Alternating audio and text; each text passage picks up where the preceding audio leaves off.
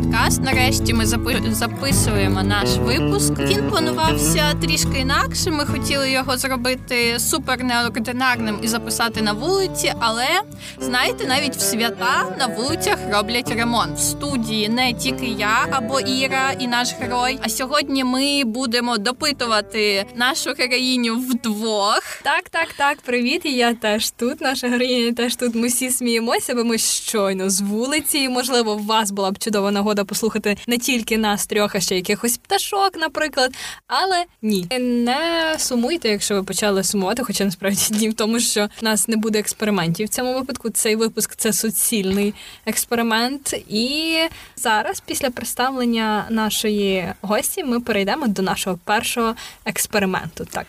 А наша гостя – це Юля Карманська, наша колега. Вітайте, Юлю. Та, всім привіт. Привіт, Юля. І так, як ми обіцяли, в нас, власне, почнемо з експерименту. А чи ми сказали всім, хто нас слухає, що Юля, наша одногрупниця, сказали. Юлі прекрасне руде волосся, сказали. І Юля супер розумна, наша одногрупниця, теж сказала.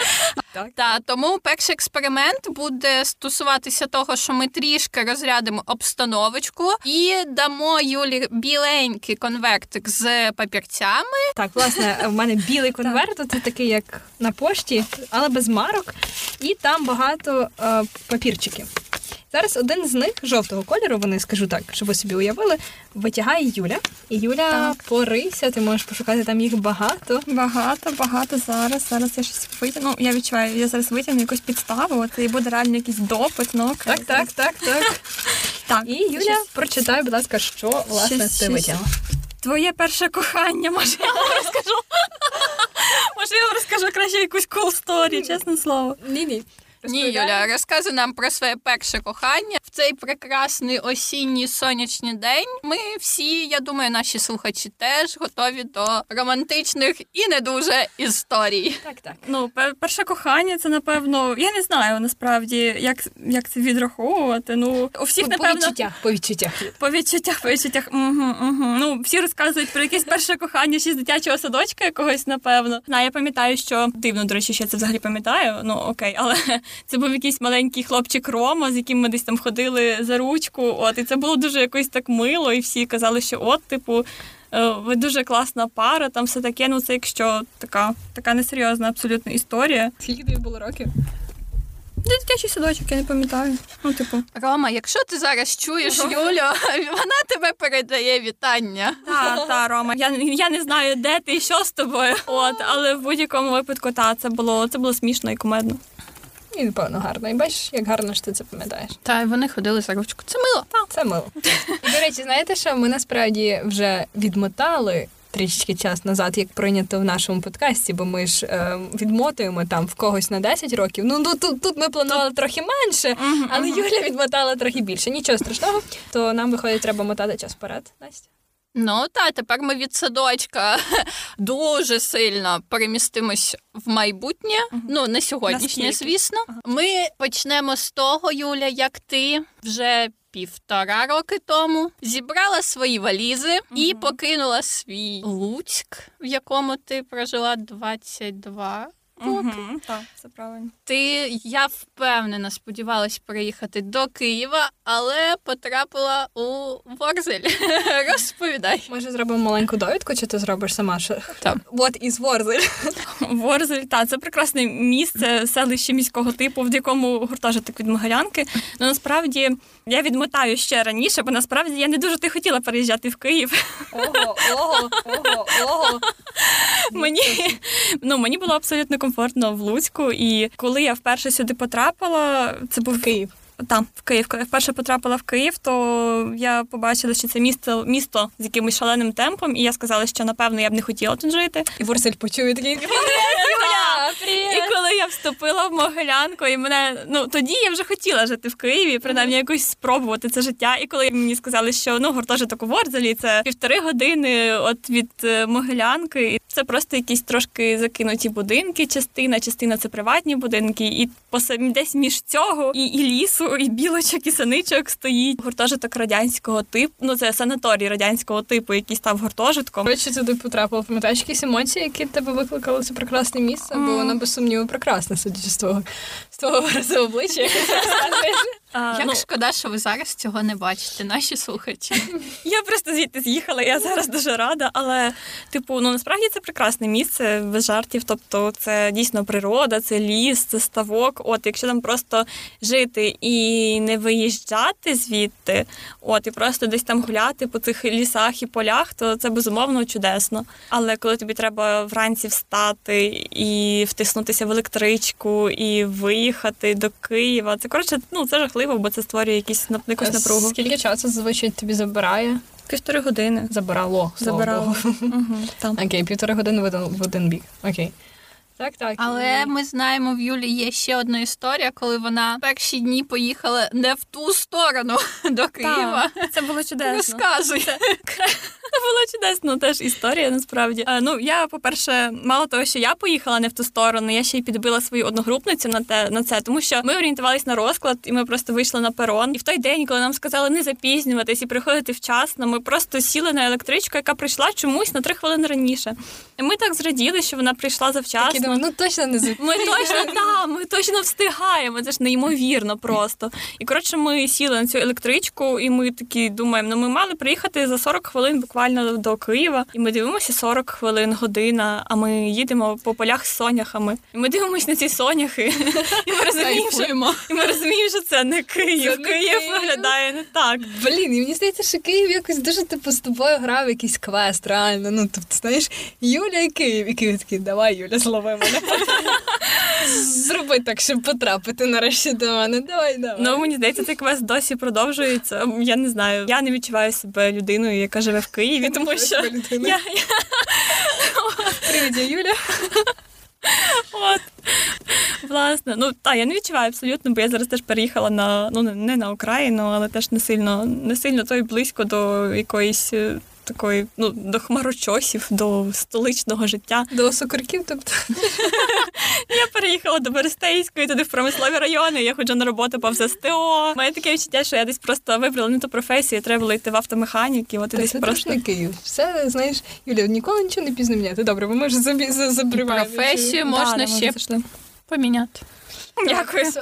Особливо, коли ти вчишся на журналіста. Так точно. Можна спробувати все в цьому житті, звісно. От, бачите, коли не хочеш їхати в Київ, він сам тебе відштовхує. Якось так і сталося з Юлею. Звинуватила мене Настя в цьому, ти не хотіла їхати в Київ, от на тобі, маєш. Але насправді, правда, от як людині, яка 22 роки жила в рідному місті, знала, напевно, кожен куточок від А до Я, як це переїхати незнайому обстановочку, плюс незнайомі люди, мало контактів. Які твої... Столиця. До речі, напевно, те, що це столиця, це найбільше якось, тисне, напевно, я не знаю. А як тисне?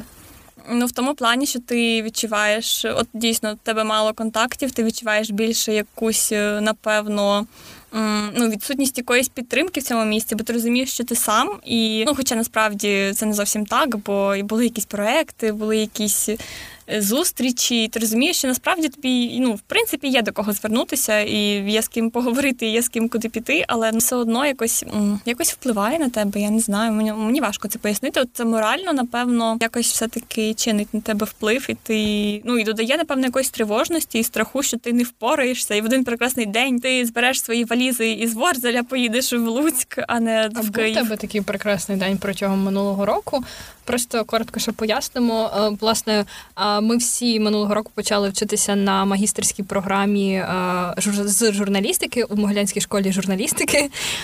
І це дуже таке захопливе навчання, але воно моментами таке, не зовсім легеньке. І багато навантажень і так далі. Чи було в тебе якийсь такий момент, що ти думала, все, будемо дякувати Київ, давай.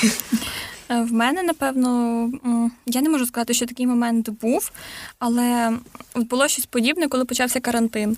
І, це, тобто це взагалі не пов'язано було з навчанням в Могилянці. Безумовно, це, я вважаю, що це навчання – це просто якийсь шанс, який випадає далеко не всім, і який можуть отримати, мені здається, що реально одиниці. Тому я не хочу зарікатися, але от зараз в мене абсолютно впродовж цього 1,5 року в мене відчуття, що я за жодних обставин від нього не відмовлюся. Але от під час карантину, коли почали всі нагнітати обстановку, що хворі, плюс я в гуртожитку, і і було дуже багато новин, що спочатку там якісь там 10 хворих, 20 хворих, і ти думаєш, о Боже, цілих 20 хворих в Київській області, який жах, просто це нестерпно. І ти розумієш, знову ж таки, що ти сам, з гуртожитку люди виїжджають, і ти такий думаєш, а раптом ти вже захворів, і тобі вже треба якась допомога, і в тебе, по факту, ти розумієш, що всім страшно, і очікувати на якусь, підтримку теж особливо не доводиться, напевно. Розумієш, що всі в цій ситуації, я тоді думала, насправді, що, можливо, варто поїхати додому, варто поїхати в Луцьк. Але в той же час я думала, що, чорт, мені ж треба робота, мені ж треба Могилянка, я не хочу звідси просто так виїжджати. Але коли ти бачиш, як люди з цими валізами просто беруть і виїжджають, і купа народу просто валить звідти, як з корабля, який тоне, а ти там залишаєшся. І, це так було трохи... страшно, напевно. Я тоді думала, що, а можливо, варто, забити і переїхати. Я пам'ятаю просто наші пари, коли, ми сидимо, всі там от цей паніка, перша паніка, одна з, коли, всі починають говорити про коронавірус, захворілих, карантин і так далі. І там, хто поїхав додому, хто не поїхав, хто як проходить, хто які магазини ходить, хто там які маски купує, де, що. І я пам'ятаю, як ми сиділи, це все почалось, ці перші зуми, він, насправді, в нас почався в Могилянській школі журналістики ще на тиждень раніше, ніж офіційно оголошений карантин, нас одразу. Такі, як нас каже пан Федченко, трансеттери мамкіні. І я пам'ятаю, що я теж тоді такий, кожен питав, що, як, і я якось так думаю, Юля якось сказала на одній з наших прекрасних зум-зустрічей, сидиш в цьому віконечку серед людей, ти теж віконечко в них, що, що ти, Юль, власне, сказала, що ти в гуртожитку, і я так думаю, жесть, це ж можна, не знаю, фільм знімати про це, реально, що тебе там якось... я не знаю, розраду знаходила, як ти себе підтримувала, бо ти була одна. Ладно, там з білочками, це таке. Ще в Юлі там консьєржка була, щоб люди не думали, що ти прям сама. Їх було кілька. Починаю розкриватися правда. А насправді, як ти це, власне, все переживала? Цей прекрасний час. Скільки ти часу перше там була? Взагалі, сама ти там... Сама, спочатку карантину. Спочатку карантину, всі дівчата наші з'їхали з кімнати, я залишилась там сама. Коли це в березні ж почалося. Березень і червень, липень, серпень, напевно. Я переїхала буквально десь це в вересні звідти. Угу. А так, що ти просто виїхала додому, наприклад?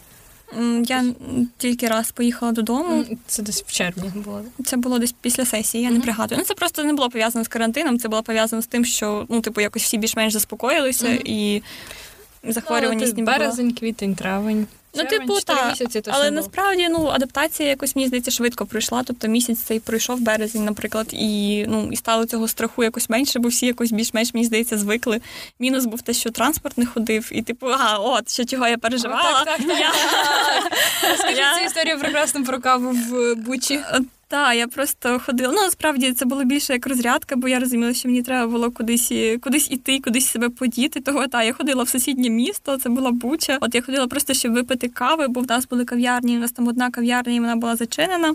І мені дуже хотілося якось себе розважити. Здається, що я себе якось, може, і накрутила з приводу того, що я сама. Бо насправді це було не так. Все одно це гуртожиток, все одно люди залишаються. Ти виходиш на кухню, тобі є з ким поговорити, бо там готують. Ти спілкуєшся так само з друзями, там Zoom, Telegram, залишається ж насправді життя те саме. Тобто, по факту нічого не змінюється. Все одно в тебе залишаються ті люди, які були з тобою поруч. І, ну, і плюс, до речі, от наші пари, напевно, теж вони якось виручали, бо ти відчуваєш, що в тебе не змінюється твій графік життя. І ти, ну, ти все одно відчуваєш, що є якась от, я не знаю, от рамка, в якій ти все одно живеш, і вона, от, ну, вона не змінилась. Значить, життя це, в принципі, якось теж не сильно то змінилось. Ну, просто з'явились якісь додаткові обставини, які трохи вплинули на твоє життя і трохи його змінили, і ти мусиш якось теж під це підлаштовуватись. Я переживала, що я опинилась просто ізольована, що я не можу поїхати додому. І, можливо, я вже хвора, і, можливо, я привезу щось додому, а, можливо, я принесу щось в гуртожиток, і всі захворіють через мене. От, типу, і нас закриють. От, коротше, в мене мозок мій малював просто якісь нереальні картини, що там, я не знаю, я влаштую в гуртожитку якусь свою епідемію, і через мене нас закриють. Тобто, самі захворіти було якось не так стрьомно, як, типу, когось заразити, і, ну, і через тебе там якась би катастрофа місцевого масштабу утворилась би, і все. Юля, яка влаштовує епідемію? Да, Юля, це прям вже назва для фільму. Реально, я уявляю це. Та там ще така обстановочка, що можна познімати. Дуже, дуже nice такий якраз фільм. Ну, такий прям апокаліптичний. Так, так. Ну, був би в тренді, Юля. Подумай. Ну, насправді не так. Я розумію, що я розказувала якісь трешові моменти, але насправді, да. Ну, насправді ж залежить, в яку сторону дивитись. Можна дивитись на оці санаторії, які там поросли в них вже дерева, а можна дивитись там на якісь там краєвиди. От, і білочок. Тобто, і білочок, та й синичок, які крадуть твій сир. Мені здається, тільки що Юля пройшла тест на хто ти, песиміст чи оптиміст. Відповідь, я думаю, ви здогадуєтесь. Яка твоя перша була реакція, коли запустили транспорт, коли можна було виїхати з Ворзеля? Що ти зробила або що ти подумала? Я побігла на електричку. Це перше, що я зробила. Я знімала відоси, що я, о боже, це електричка, і вона приїхала. Я була така щаслива з цього приводу. Коротше, і це ж і метро працювало. О боже, працювало метро. Це просто був якийсь кайф, я не знаю.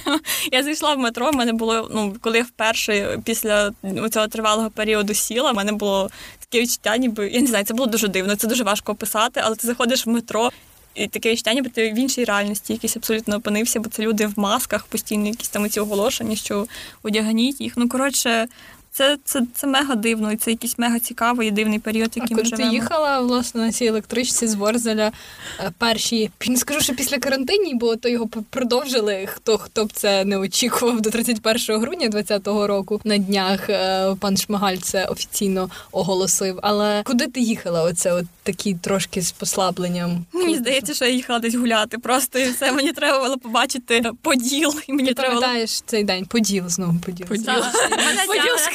Мене тягне на Поділ. Ну, я реально, мені здається, в якій би точці... в клубі.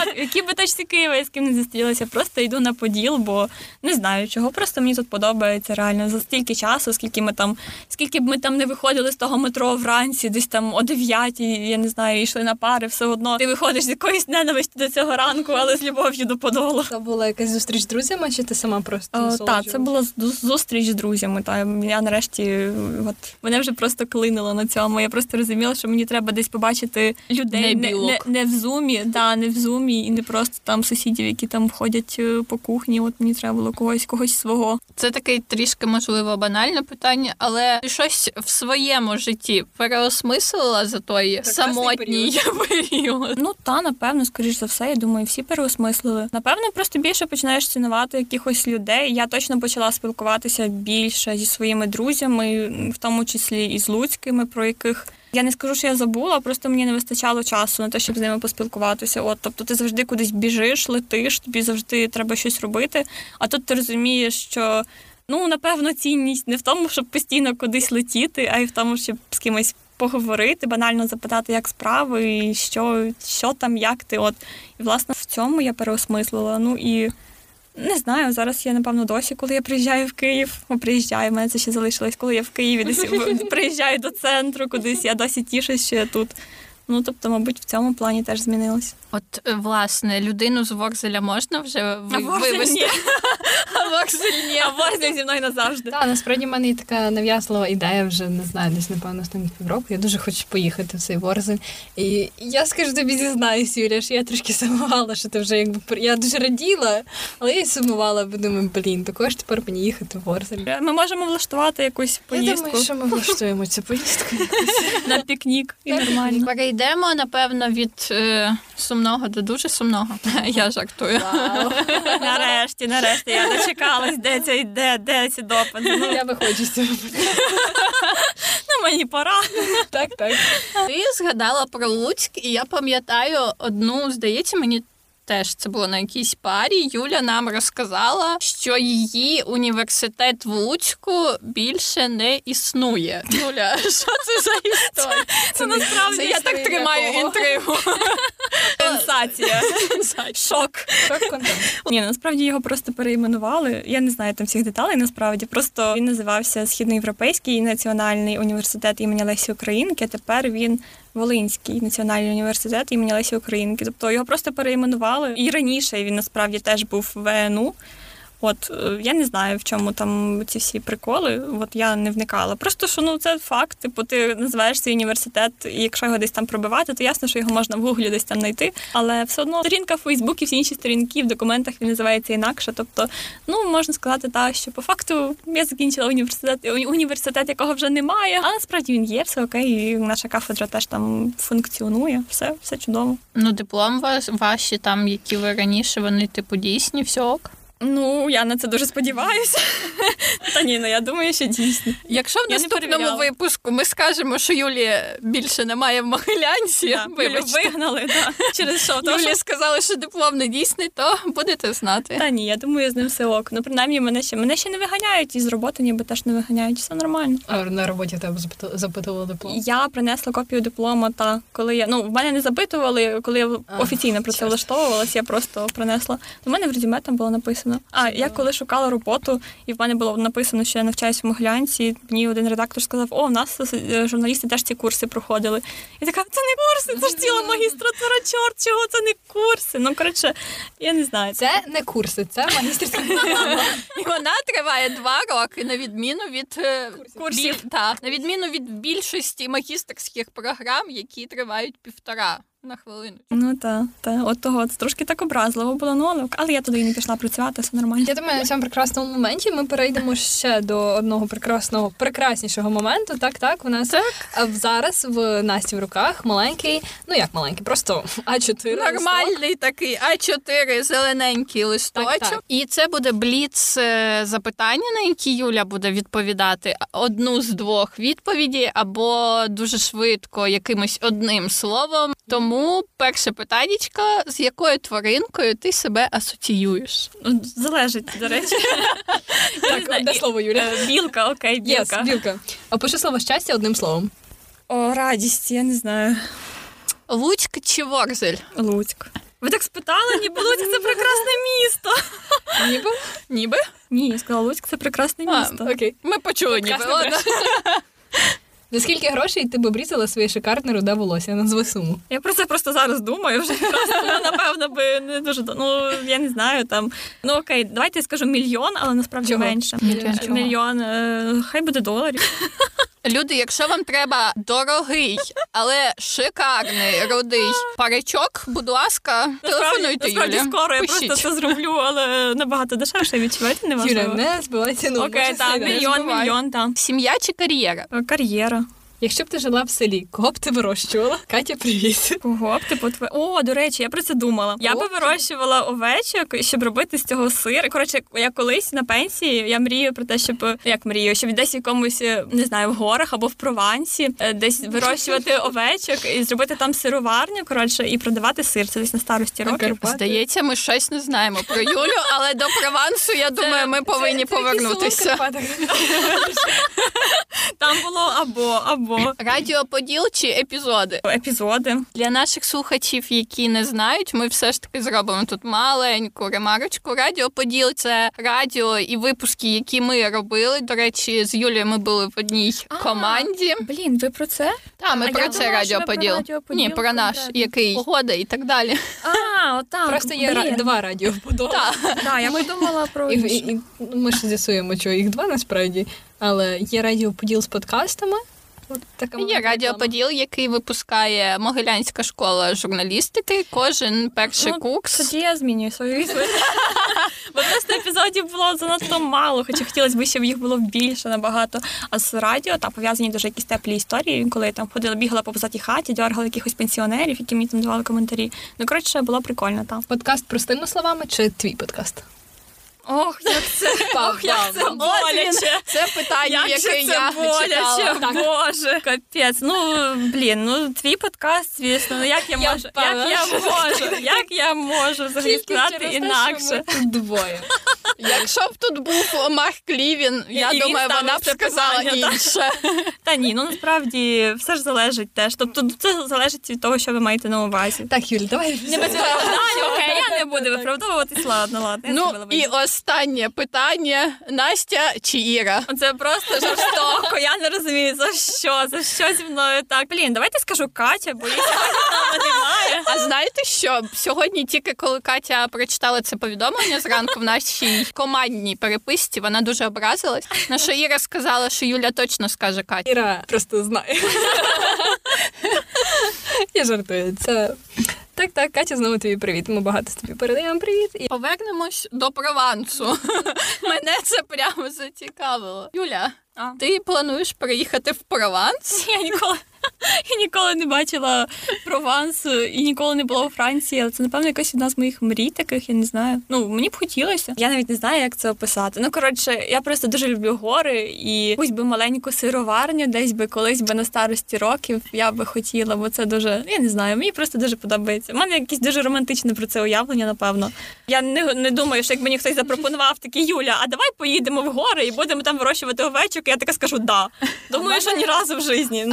Все-таки в мене виникла ідея, щоб ми поїхали в Прованс, в Ворзель хоча б. Давайте Прованс і Ворзель обов'язково, але насправді є така полонина Боржава в українській. Я там була. Там прекрасно. Ти була на цій сироварні старенькій? Ой, ні, я там не була, на старенькій не була. Там є просто розвалена сироварня, там можна зупинятися на ніч ночувати, це раптом хтось ніколи не був на Боржаві, хоча я сумніваюся, що такі люди нас слухають, але це я.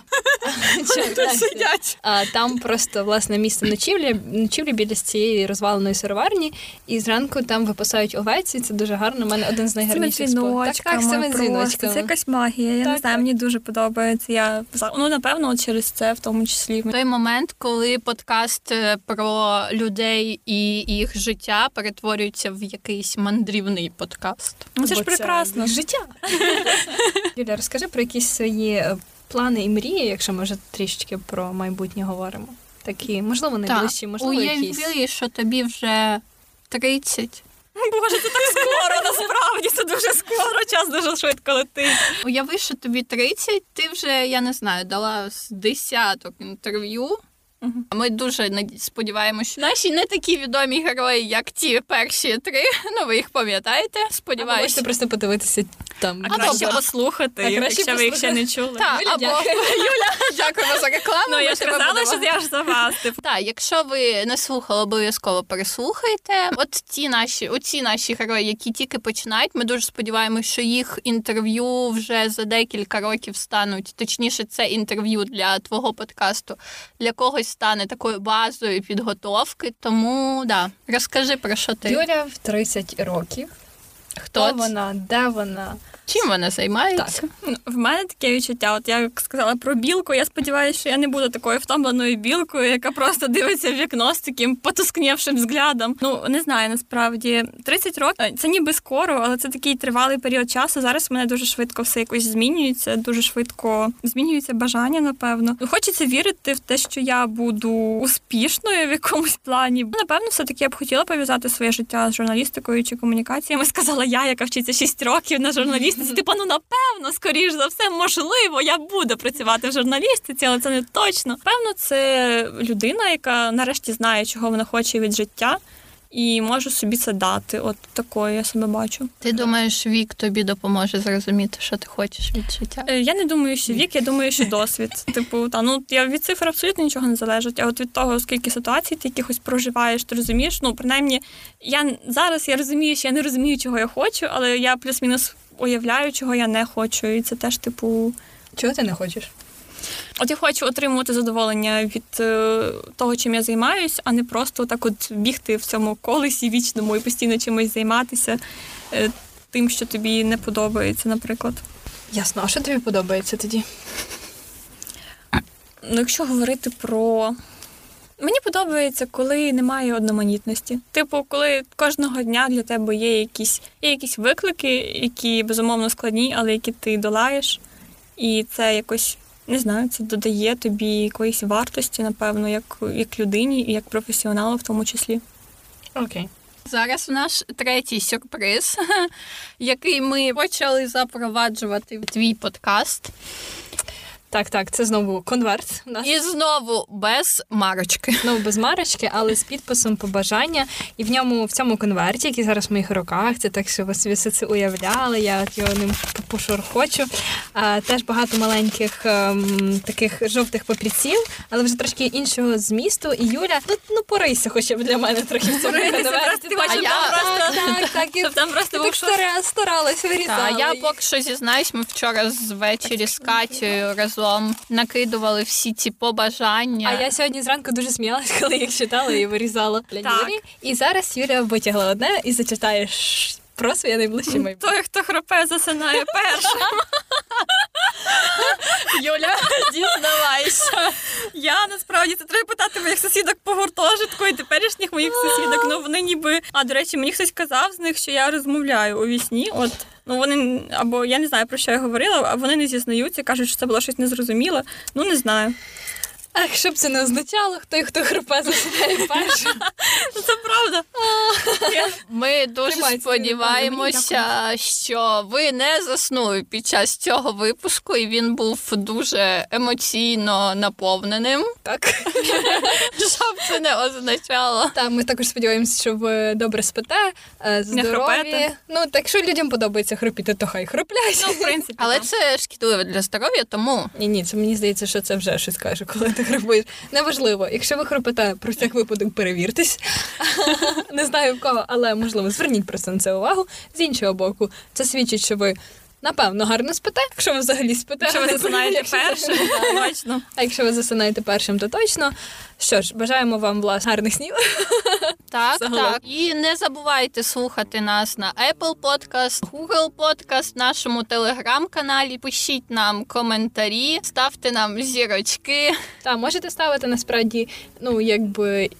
Ми дуже-дуже раді, коли ви ставите там 5 зірочок, насправді. Але, якби діти, не все обов'язково завжди має подобатися, того ставте нам 4, але добре подумайте. Я жартую, просто залишайте нам відгуки, ми дуже-дуже раді, насправді, почути будь-які відгуки, бо ми завжди готові удосконалюватися, завжди готові думати над неймовірно новими форматами, новими експериментами і так далі. Того дуже-дуже-дуже-дуже цінуємо вас. І, знову ж таки, неймовірно дякуємо, що ви нас слухаєте, бо це найголовніше. Обійняли вас, наскільки могли. Катя, знову привіт.